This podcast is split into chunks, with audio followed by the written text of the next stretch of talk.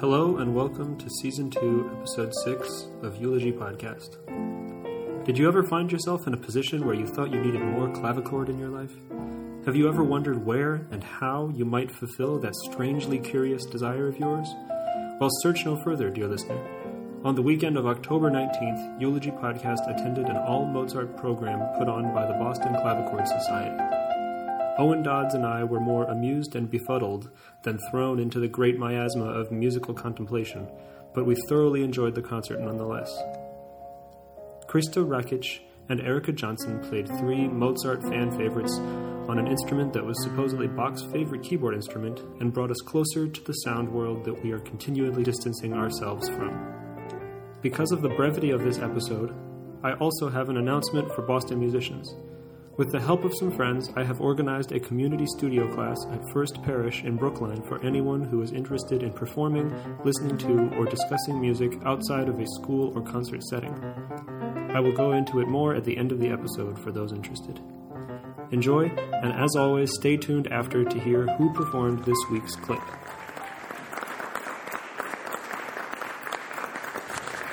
Here we are in Cambridge, walking out of the Friends Meeting House with Owen Dodds.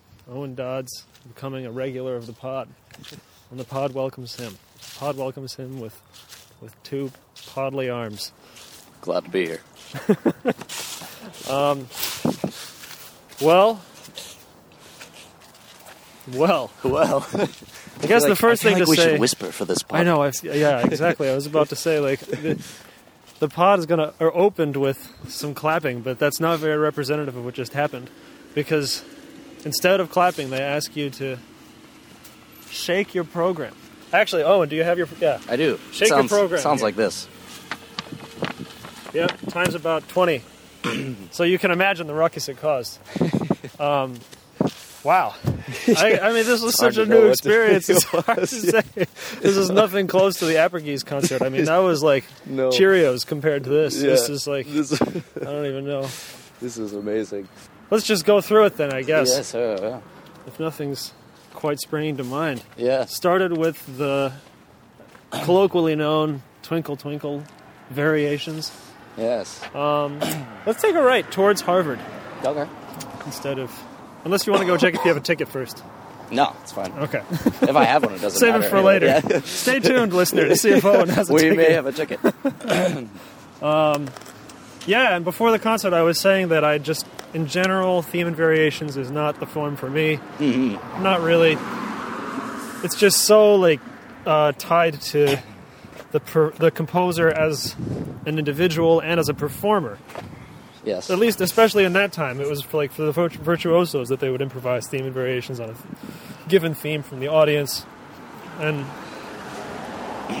hearing it on a clavichord though was nice Yeah, actually it was nice. I can I imagine enjoyed him having fun in his living room. You know. exactly you could you somehow felt a little closer to mozart Yeah, I think Um, so. because i think maybe part of what bothers me is like hearing a pianist play it on a stage with like A bunch of 800 people. in it Yeah, yeah. and yeah. like this is a big concert piece and everybody's taking themselves seriously and Right. like i don't really Anyway, i mean it's not so serious of a piece. Yeah. Maybe I'm missing the point, but theme and variations is not really high art for me. No, yeah, yeah. I think And you're right. uh, so it was nice to hear it with. We were in a Quaker church. yes. Half the audience was facing the other half of the audience. Yeah. Sort of and a V formation. clavichord in the middle. Yep. Yeah. Yeah, very interesting. An all Mozart program. Yeah, all Mozart program. And then second was K333, Mm-hmm. the B flat sonata, the famous one. Yeah. Dee-dee-dee-dee-dum, da-da-da-da-da-dee-dum-bum. And then, um, And then Mozart Jupiter. yeah. The Jupiter yeah, then the Symphony. Jupiter Symphony, transco- or transcribed by Otto Singer for Yeah. two pianos. I have played to on say two that might have been my favorite. harpsichord. Really, I think yeah. the Sonata was probably my favorite. Sonata, Sonata was great as well, yeah.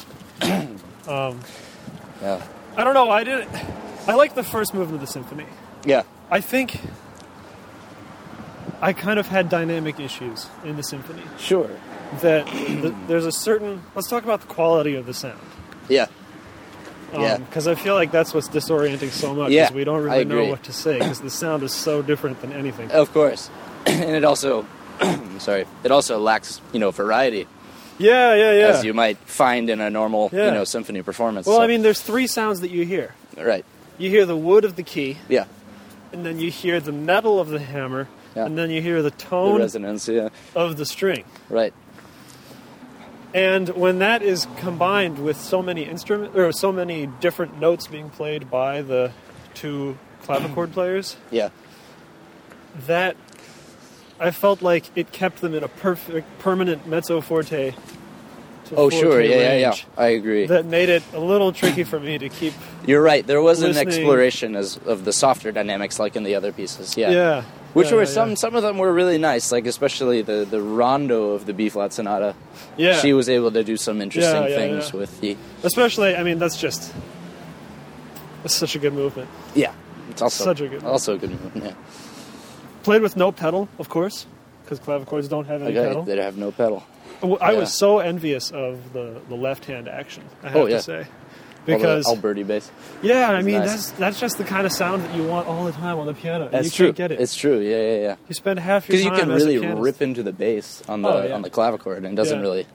Yeah, and it always it complains. has a slightly like plucked quality, All right.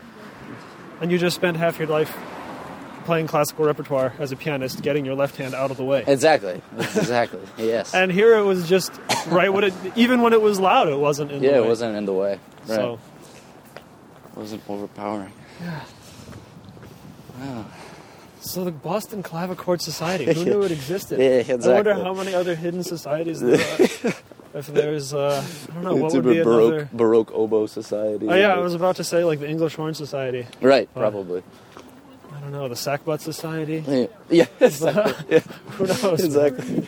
I did find it interesting in the in the last movement of the of the Jupiter, which is you know notoriously complex Right. and has so many fugues, double fugues, and everything. Yeah. actually found it a little bit uh, like maybe clearer just to listen to maybe because there weren't Right. so many you know instrument doublings and things like that and i mean you would think that you know with the varying timbres of an orchestra it would be easier to hear the voices but i actually found it really really clear in Yeah. this performance but Definitely. You got to hand it to uh, Otto Singer, the transcriber. i know right that was There were a good lot of- transcription. There was a lot of jokes. I feel like yeah a lot of like dotted rhythms where there would be Yeah. like a ta-da chord, and the first one, like the ta, would be in one, In and one then piano. the da would be in another one. it's just like I have it's this- funny. It's I had- funny. yeah. Okay. I have to. s- This is the one problem with going to a clavichord concert is that you can't laugh out loud Oh my with things gosh. like that because everybody will hear. it. Right. So I, we didn't even explain the whole program thing. They Oh, said yeah. like you're not supposed to. They didn't want you to clap because quote it would be too much of a sonic disturbance. Right. And I sort of raised my eyebrows at that. But then somebody sneezed in the concert, and it Yeah. was so loud. It was more of a bark, really. Yeah, and then I It was, was like, like, oh my gosh, like the harpsichord really, or not, clavichord really is quiet. yeah, yeah, Yeah. You Well, it's a adjust. private instrument. It's not a yeah. Right. like. It's an instrument for the home that you just play by yourself. That you travel with, so. Yeah, but the the si- the transcription was pretty Yeah. was pretty wild, yeah, yeah, yeah. and there was even times like when one would like finish finish Mm-hmm. uh, run going up high, And the other one. and then it would be resolved by the other yeah, person. Yeah, yeah, yeah. It's just, I don't know. There was Yeah. also a pretty great tuning issue Oh yeah, where, there was quite a bit of tuning in the middle yeah, for the Jupiter. yeah, one of the clavichords. Do you have your program, by the way? We have yet to say their names, I do. actually. Krista Rakic, Rakic, Rakic, I'm gonna Rakish. go R- Rakish. I'm gonna go Rakic. Wreckage. Krista Rakic and Erica Johnson. We still have yet to figure out which one was which. I know. Unfortunately, Oh, We weren't. We weren't quite able to figure that out.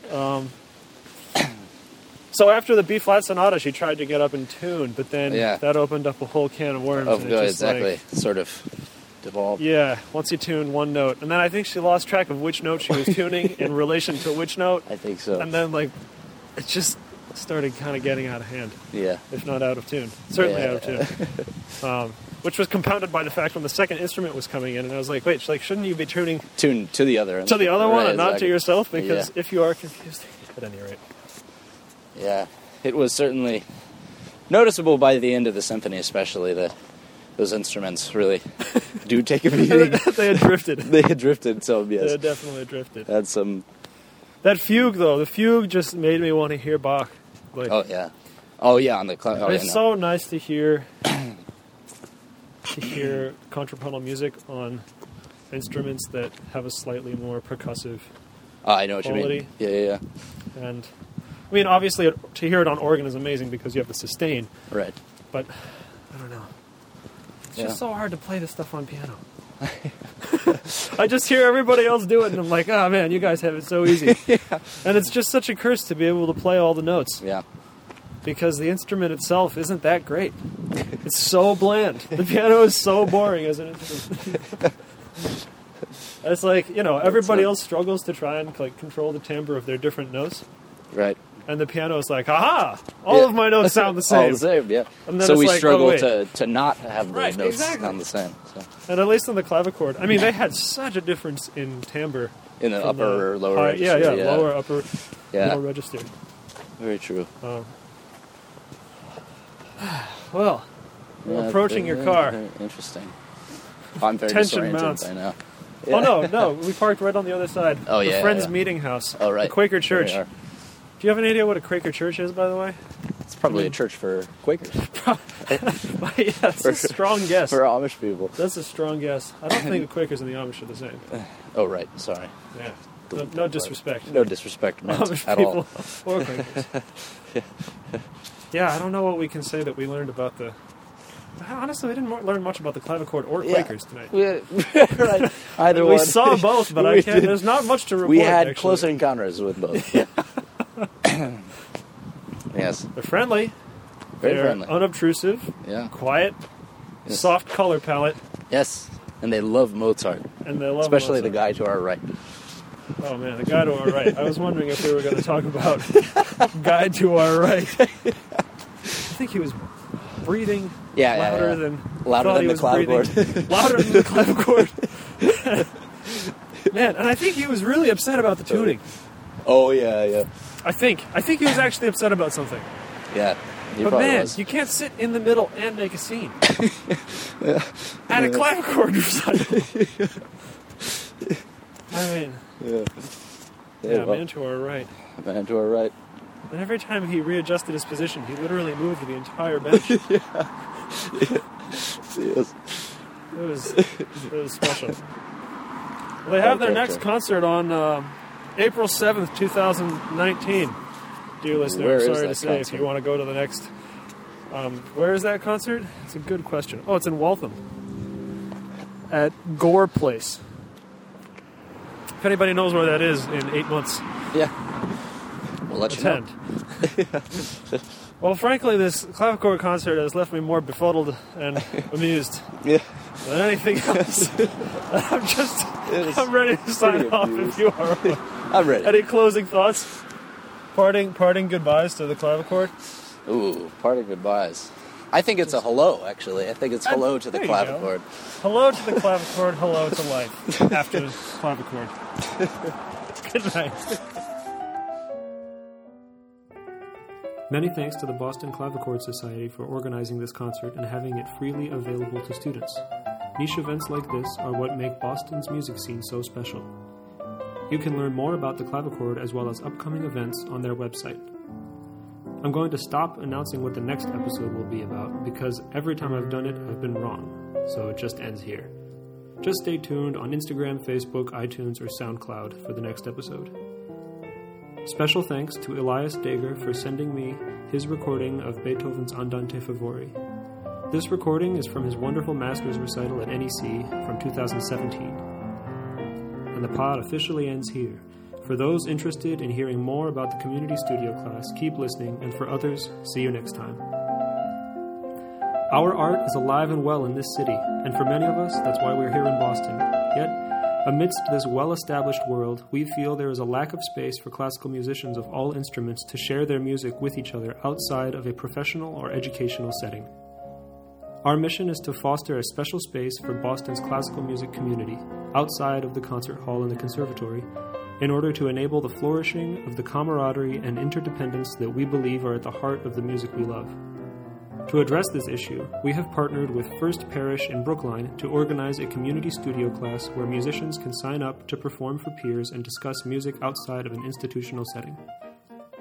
We host our events for free with the intent that this initiative can begin to shift the culture of classical music in Boston towards a music that is lived by performers and audiences alike, and not only professionally organized.